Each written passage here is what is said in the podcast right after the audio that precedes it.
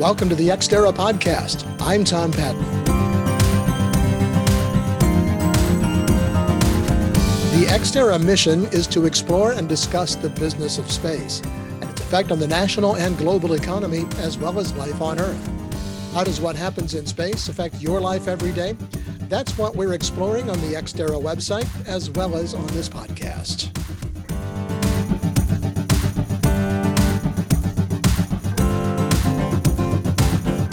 And my guest is Barbara Belvisi, founder and CEO of Interstellar Labs, which is developing environment controlled modules equipped with an automated aeroponic system, which is kind of a mouthful. Barbara, thank you and uh, welcome to the program.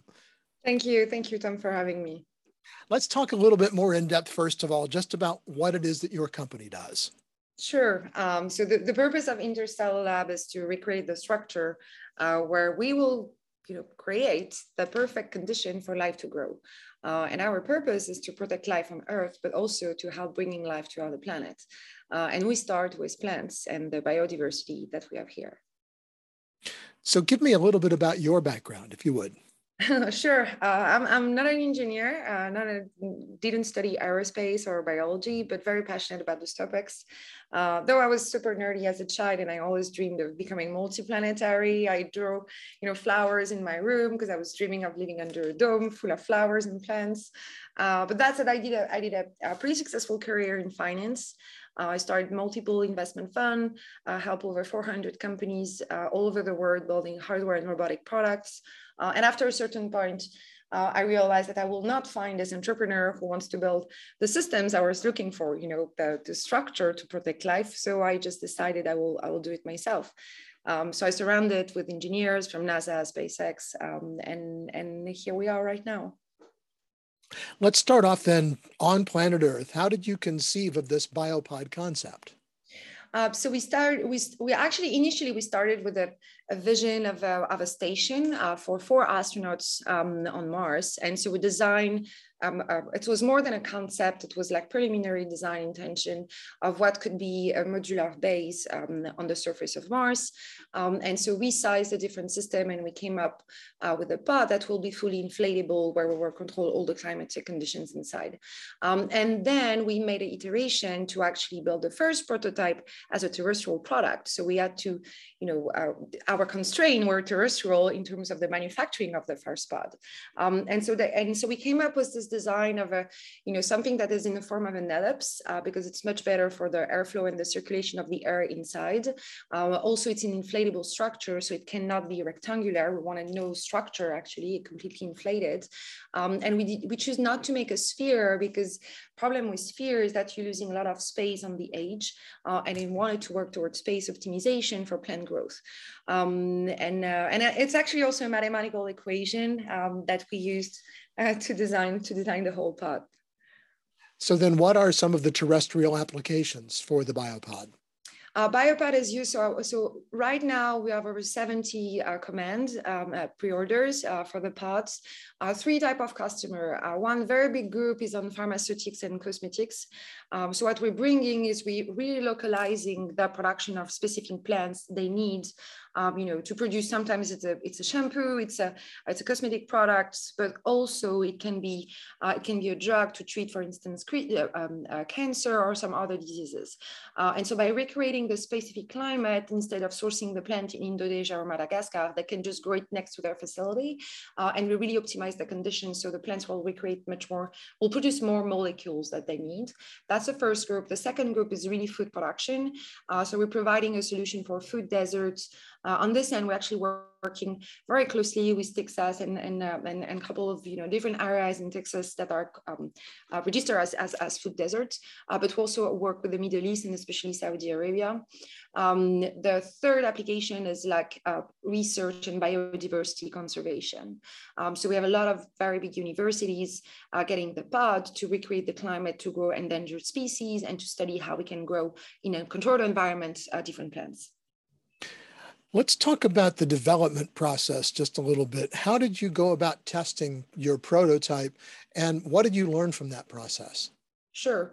Um, so what's complicated with inflated, inflatable structure is that it's not like you can you can build, uh, you know, a smaller version of the biopod and then test all the system uh, because because the, um, because it's going to be different from a small size to another size. And so testing on a small size can allow you to, this, to understand cer certain thing, but it's not a proof of concept for the full scale, full, uh, full size biopod. So the way we approached the prototyping was actually more on uh, the testing of the system uh, themselves. So how we can automate them because there is a lot of automation on the biopod. So combining the sensors, our intelligence, and how we will activate or not activate the hardware. Uh, so that's how we worked on the prototype. And then also we developed smaller version uh, just to see how we can be able to control the microclimates uh, and how we will you know, manage to grow plants. Um, so we have over four uh, phytotrons, huge tents uh, where we recreate condition and we've been growing plants. So we did vanilla, marigold, we did a lot of plants. We're growing fruits right now. We have gooseberries, it's, it's passion fruit, it's, it's really cool. So did you take it to a, uh, a harsh environment for the testing, or were you in the tropics somewhere where it would be easy to grow things anyway? no, no, it's, test, it's tested indoor. Um, so everything okay. is, a, is a, uh, indoor in our facility. So we have a large, big facility um, in at the south, south of Paris. Uh, very, very soon we're bringing everything uh, in California, or early November, and you and you'll be able to test our system uh, in uh, Cap Canaveral, uh, hopefully by the end of this year, if not early next year. Um, and um, and so no, so we've been testing everything indoor, and so really like recreating recreating the climate and see how we can grow them. So we're very very so it's not a hard environment but it's like really the purpose was really to see how we can recreate inside the structure uh, the climates uh, the second part of the testing which will be to test outdoor uh, the pod is going to start this summer uh, right now we are assembling the first full scale biopods um, and we're going to keep two in paris and bring three united states for testing purposes and then that'll be done in a in a desert environment or uh, just kind of give me a sense, if you would, sure. as, as to how you want to do that testing. Sure. Uh, so the, the uh, in Paris, we're going to keep one indoor uh, because mm-hmm. we're going to change some of the hardware system and we'll iterate on the automation and the intelligence of the of the pod. Uh, the second biopod next to Paris will be outdoors. So it's a temperate climate, but we will measure the difference between a pod being inside and outside and how we can optimize power consumption based on the light we're getting from the sun. Um, and then the three we're bringing to the United States, uh, one will go to Florida, uh, the mm-hmm. second one will go in Texas, and the third one in California. So they're pretty warm climates. Um, that said, we've been we're in discussion with Alaska also to bring one uh, to bring one over there, but we do it like step by step. Uh, testing in different environment and then pushing it to the to the edge to see how the pod is reacting. Well, I'll tell you, I'm in Florida, and that can it can be a pretty harsh environment here as well, but always on the hot side, so never never cold. no, never cold. But you have hurricanes and winds, and that's a very good way for us to test how we're going to approach dust storm on Mars. we do have those now. Now, you've talked about current farming practices that overproduce and produce low quality food. So, how can biopods help the terrestrial farmer? Sure. Um, you know, one of the, you know, one of the main issue is the consumption. First is the consumption of water. Um, and so by recreating a completely sealed system where we capture back the water that is in form of vapor in the in the inside the biopod, uh, we actually use much much less water than traditional farming. Um, and so we capture it back, we put it to our water treatment system, and then it goes through again the aeroponics. So it's like a you know it's a, it's a regenerative circle, and we're of course, there is some water that is going into the plant, so the plant can go and produce fruits or vegetables and, and uh, or flowers. Um, but so it's a very um, it's a very uh, low consumption water system, um, and that's one of the biggest problem with food production currently. Uh, current food production also, you know, we are you know a lot of people on this planet um, and and i will be in favor of like cultivating all around and just having you know um, um, soil and, and a sustainable agriculture. But the reality is that because we are so many, um, having a traditional agriculture system doesn't work and it's hurting our soil and we cannot produce enough food for everyone. So indoor farm is needed. And the good thing about indoor farm and aeroponics is the fact that you're not hurting the soil because you're cultivating everything, you know, uh, out of soil and in a, and, a, and in a system. Uh, so it's preventing from pollution and from soil deterioration. Um, another thing is also the more land you give to agriculture, the less there is for wilderness and biodiversity. Um, and so, and I think because again, you know, it's, it's a question of number of people and, and allocation of resources on this planet. Um, we need to give more land to wilderness so we can protect the biodiversity that we have on Earth. So indoor farm is really a solution um, is really a, a, solution that can help do that.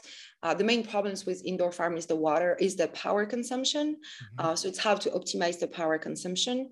Uh, and that's why we've been innovative in the material we're using for the membrane uh, and the optimization of the automated system. So you don't use too much power for the LED, for instance. So give me an, an idea how, of how big one of these is. Sure. Oh, okay. I'm talking square meters, so I'll, I'll try. Okay. Uh, but that's the first size. So, oh, so, so the first size of the biopod is 55 square meters. So it's roughly 600 square feet okay. uh, on the floor. Um, and it's six meter high. Uh, so it's two times as high as a container. Um, and, uh, and six meter and six meter wide. So it's actually uh, also, so, so it's like you will stack four containers uh, okay. Together, you'll get the you'll get the size of the bio biopod. So it's, it's pretty big. Uh, I think the renders we have don't uh, don't give um, you know don't give this like um, a sense of order of magnitude of the of the uh, system we're building. Uh, but that's the first size. That's what also one of the reason why we choose inflatable. Uh, it's a good entry size. It's like you know 600 square meter on the ground of like growing uh, area. So it's it's actually we came up with this figure because this is how much you need in terms of surface to generate enough uh, oxygen and food to sustain life of one astronaut, like if you don't take anything else um, on, on another planet. So that's how we came up with the size, uh, to be fair. But you can, you can. the second size of the biopod is, uh, um, uh, is the size of a, a tennis court. Um, mm-hmm. and it's the same technology, you know, it's inflatable structure with an airlock at the entrance. Um, so, um, so we're going to grow in terms of, of sizing for scaling. I'm talking with Barbara Belvisi, founder and CEO of Interstellar Labs on the Exterra podcast. Take a minute right now and click on subscribe to be sure you don't miss any of our podcasts, or if you're watching on YouTube, any of the videos from Exterra the Journal of Space Commerce. All right, Barbara, now let's go to space, which is a decidedly harsher environment than it is here on Earth, e- even for Florida.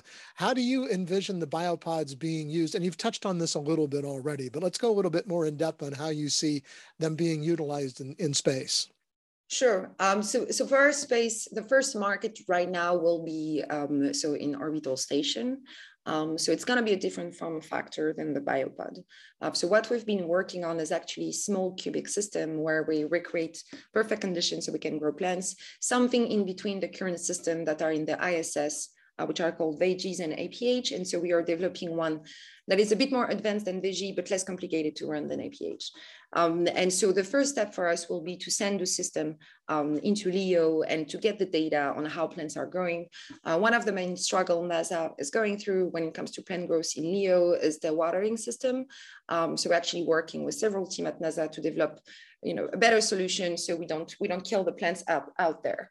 Uh, so that's the first application of the biopod is really for uh, research and studying plant growth in microgravity environments. Um, and of course, the second step, um, the second step in LEO will be to develop a module, uh, a full a full module equipped uh, with um, uh, with um, um, um, a plant cultivation units. Uh, towards this end, we have several agreements we're working on with the with the orbital station, and we and and I think we'll be able, you know, I'm, uh, sometimes I'm a bit too optimistic on deadlines, though I was not that late for Biopod. We were supposed to install the first one 2021 and it's 2022. So including COVID, it's, it's okay, I think. So there was this little pandemic thing that happened. Yes, exactly. It's hardly worth mentioning. That's okay, you know, it's uh, not that bad. Um, and on the on the orbital station, we probably will be able to send one of our systems, smaller system, before the end of this year. It's super short, but but we'll we'll do our best. Uh, other one is going to be next year, and a full module probably by 2024. Um, so it's uh, very exciting. Then on the moon, it's a different it's a different deal. So what we're planning on doing is also super small payload to see how our watering system is reacting to uh, you know uh, lunar gravity and lunar environment which is very different uh, than LEO environments. Um, and at the same time work on the deployability of our system. Uh, so we'll see if we need robots or if we can do a system that is fully deployable by itself. Um, the goal for the moon, the first step will be really to contribute to the sustainable uh, moon base. So as part of the Artemis program, so to, to put one of the first greenhouse on the surface of the moon, uh, and then to get data and to prepare for um, a Martian product. Um, and uh, and uh, the, the big vision uh, behind all this company was, you know, if we, if we can put some green out there, maybe we can elevate our human consciousness on Earth about, you know, why we need to preserve our biodiversity here. So without giving away trade secrets, how do you water plants in microgravity? Sure. Uh, so we, so the what we're looking at right now because it's a, it's a super for the first pilots um, uh, that are pretty small, um, it's a passive system. Uh, so we're using the, um, you know, cap capillarity and we, and we, and we, and we isolate a part of the root. Uh, so one part of the root can access oxygen and the other part can access water. Uh, because the main problem with the root is that if you if you put a drop of water on, on a root system, it will go, it will just like encapsulate everything and then it will kill the plant. Um, and so we, we're testing different mediums. So it's all about the substrate and the medium you're using to contain the water so the root can access the water. So that's what we do for passive system. Uh, for non-passive system, we're still exploring uh, an opportunity to use a different type of aeroponics. Um, well, we'll see, we need to run a lot of experiment to be fair. Now, Barbara, your nucleus system won phase one of NASA's Deep Space Food Challenge. So, talk to us about the challenges, uh, about that particular challenge and the, the nucleus system in general. Sure. Uh, so, what we what we um, um, so, so, the goal was so the constraint of this competition was we were giving a constraint in terms of size, of mass, uh, of resources uh, we can use, uh, and the idea was really to optimize the uh, input and the output. So taking as less input as possible and optimizing the output and generating, you know, uh, less uh, less waste as possible. And so we came up with a uh, with a combination of of structure of units. Uh, each unit is very similar um, you know, it's, it's like a biopod, but just a different form factor in a cubic version. But it's a control environment where we control the atmospheric, the, um, all the hydraulic system, uh, and where we recreate the conditions for the plants so they can grow. And, and so what we did is, so it's a setup of nine um, nine cubic, um, uh, nine cubic, nine cubes, uh, inside, inside which we control specifically the condition, and they're designed to grow microgreens, mushrooms, and insects. And so we use, you know, O2 that is generated by the plant to feed the mushroom. We need inedible parts of the plant and the mushroom to feed the insects. And so we recreate this balance among the, the nine different units. Um, now we're working on the prototype, so it will be installed at the end of uh, the summer at the Kennedy Space Center for testing purposes. Um, we're gonna start with the microgreens and the mushrooms. Then we'll see how we can incorporate the insects in the in the system. That will be a challenge because we've been dealing with plants most, you know, only from the beginning. That is interesting because people, I guess, often don't think about the fact that the insects are necessary uh, for for the sustainment of that kind of an ecosystem. You can't just have the sterile environment and grow plants. It they they just won't grow. Yes, exactly, exactly. And and in fact, we're using insects on Earth for pollination uh, mm-hmm. inside the pot. So it really depends on what you want to grow. But if you want to grow fruits, you need pollina- pollinators, um, and you know bumblebees are are the best. So there will be a certain part very soon on Earth, pods just dedicated to, you know, also preserve bees. And, and I'm very excited on this one. You'll have little teeny tiny drones that'll act as the as the honeybees that'll go around between the plants. yes. and, and, you know that's really not that far out of the realm of possibility, I think. But no, it's not. Yeah. Anyway, you also received a pre-seed round of funding at $5 million.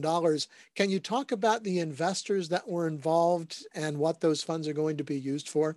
Sure. Um, so the the first round uh, we did before before this five million round was dedicated uh, to onboard more business angels. Uh, so we had you know um, super super super cool angels, uh, some who are involved in you know in Planet Labs and SpaceX, um, and so very uh, very good advice from those people who joined super early on. Uh, some other were involved as well in, in you know, robotics and, and uh, AI. Um, and, uh, and, with this round, we actually onboarded more venture capitalists. Uh, so it's a combination of VC specialized in space, like um, Earth to Mars Capital. Uh, we also have Seldor Capital. We have Urania. We have Isart. So really, really, really, really, really good guys. Um, and uh, and also combination with them and uh, and more climate VCs. Um, so an, and agri and agri-tech VC. So the, the idea was really for us to uh, uh, to be able to uh, have around the table people who understand the space business, but also people who understand the terrestrial application. Uh, so we, we are not going to be to be pushed too much into one direction in the future. Um, and we have great, uh, we also onboarded a, a Capital Factory uh, in Texas. Uh, the base in Texas is really good for us because it's uh, helping us access the Texas market, providing terrestrial solution for food, um, and also working with all the space player over there in Houston. Now, you're currently in Los Angeles. You've just participated in the uh, Space Tourism Conference. Can you talk, uh, just give, kind of give us a, a, synopsis for those who weren't able to attend, um, what you talked about as far as how this all fits into space tourism? Sure uh, the, I mean, it was really, really good gathering, and um, and it was awesome. We had like Dr. Koopma for um, uh, for Axiom, who was there uh, as well, and and so the main purpose of the conference was really to gather all the players that are helping uh, advancing, um, um, you know, commercial flight and and um, uh, and space tourism. Um, you know, on our end, I talked a lot about you know the how we can prepare for astronaut training, um, and because I expect it's going to be it's, it's going to be you know in five years from now it's going to be very um, part of our daily life to have people just like going to the to a space station or or, or doing spacewalk you know it's, mm-hmm. it's going to become you know super um, I, I'm, i hope. um, and, and so on our end, I was talking a lot about how we can develop on Earth analog uh, system uh, to actually help on the training for future uh, for future mission on the moon and also future mission on Mars. And, and I think right now the analogs that we have, it's really cool, uh, but I think we, we need to move, you know, a, a step um, um, a step forward um, and, and, you know, adding more and more technology so we recreate the perfect, the, the condition that are closest to what it will be to live on the moon. So you're talking more about doing that as a training aspect as opposed to being able to provide food for potential tourists either on a private space station or at a, a moon resort, if you will, or things of that nature. It's more about the training for you. I think we'll we'll do we'll do both because uh, for us whatever they ask. the thing is that our technology has like so many application uh, and it can be used for you know um, you know for pure tourist purposes and education. And like it, for me, it's very important that we educate the people and that we use real technology to explain how we're going to grow food and how we're growing food. Uh, so I can see our technology be used on pure tourist application with this vision of like bringing science and making science accessible to anyone. Uh, but also it, it's the same technology can be used for super advanced analog and astronaut um, and astronaut training. So, so even though there are two different markets, for me, for us, it's the same use of our technology. Are they modular? Can you take them and put a bunch together and make one big, huge farm? Yes, you can. Yes, you can. So this is how how we design everything. Uh, the very early, when we started, the first thing that I announced in 2019 was actually this modular station where we will combine different pods to, you know, to recreate um, a living environment. What else is on the drawing board for your company? I mean, do you have that, that at least you're willing to talk about? Sure. yeah, there are some, you know, confidential projects, super cool project we're working on, um, and uh, and fingers crossed we'll be able to, you know, to, to join this mission um, uh, before the end of this year um, what we were so right now we're you know we're so the team is 26 27 um, most of the team's been flying in france for the first assembly uh, but all the team will be back in the us in september to assemble the pods here. Uh, so we need to double the team. So i'm re recruiting a lot of engineers. Uh, so if you're an engineer you're looking for a position uh, you know feel free just to send an email or reach out um, um, so that's one part. This, the big thing for us by the end of this year, of course, will be to demonstrate the biopod and to install them and start the testing. Uh, but this also will be to decide where we're going to put the production line. Um, so as we have over 70 demands of pods without even opening pre-orders, uh, you know, just word of mouth. Um, we want to reach, you know, a, a, path of like 100 pots produced a year. So it means we need our own assembly line. So, uh, so that's something big for us. It's going to be done whether in Texas or in Florida. Um, so, uh, yeah, a lot going on. I'm a big fan of Florida. Come on, we'd, we'd love to have you. we are just about out of time, Barbara, but if you could just take a, a quick look out into your crystal ball over the next 10 or 15 years or so and, and think about space commerce and the role of your company in it and tell us what you see. Um, uh, yeah, I think I think the you know access to uh, access to to Leo um, uh, will have many civilians um, many civilians going there. Um, price going to decrease. Um, and uh, and I think that this vision that many company at you know like um, um, you know I, I, think most of the people actually in the in the space industry uh, whether it's uh, SpaceX, Virgin, or Blue, it's all about also bringing the overview effect to people so we can um, um, you know open more about this consciousness of our planet. So I see this really, uh, you know, becoming a, a thing and the price going to decrease and we're going to get a lot of people out there uh, but also, I think because of all the research that will be run in microgravity, we will learn a lot about the planet, but we also figured out many things that will have tremendous application on Earth. Uh, and I and I can see that happening, and I can see, you know, finally people understanding why space exploration is so important uh, for the crisis that we're experiencing right now on Earth. Uh, in 10, 15 years, 100% will be back on the moon, like 100% sure.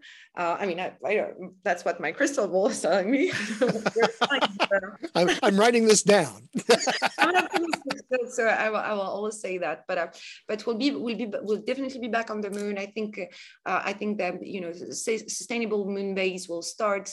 Uh, there's going to be a lot of experiment. Hopefully, we'll be able to. We'll have the first astronaut. I don't know if we'll 10 years from now, 15, we're going to have the first civilians. I I, I think.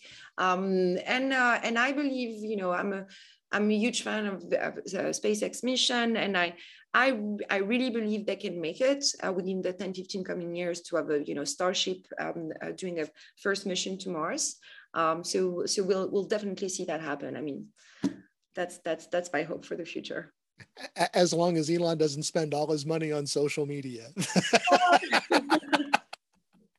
which is not not terribly likely, but you never know. no, no comments on my side. and I guess as long as people are are are eating, there's going to be a need for for your product. There's going to be a need for to be able to grow food, so we don't just get all bored in space eating stuff out of a tube. It's nice to have a fresh vegetable. it is, and it, and it's needed. Actually, the reality is that we don't know how to create certain nutrients that are needed for human survival if it's not coming from plants. So you can have you know pre-prepared food, packaged food. But the truth is, we that's why NASA is studying it. We need to grow plants because we don't know how to produce, you know, specific vitamins. Great. Well, Barbara, thank you so much for your time. It's been an interesting interview, and I, I really appreciate it. And thank you so much. Thank you, Tom. Barbara Belvisi is founder and CEO of Interstellar Labs. And that is going to do it for this edition of the Exterra podcast check out our YouTube channel and be sure to click on subscribe so you can stay up to date on developments in space commerce and be notified when we post new videos. You can also get daily space commerce news at exterrajs.com. And one thing more, be sure to connect with us on LinkedIn and follow us on Twitter at exterrajsc. Until next time, I'm Tom Patton. Thanks for joining us.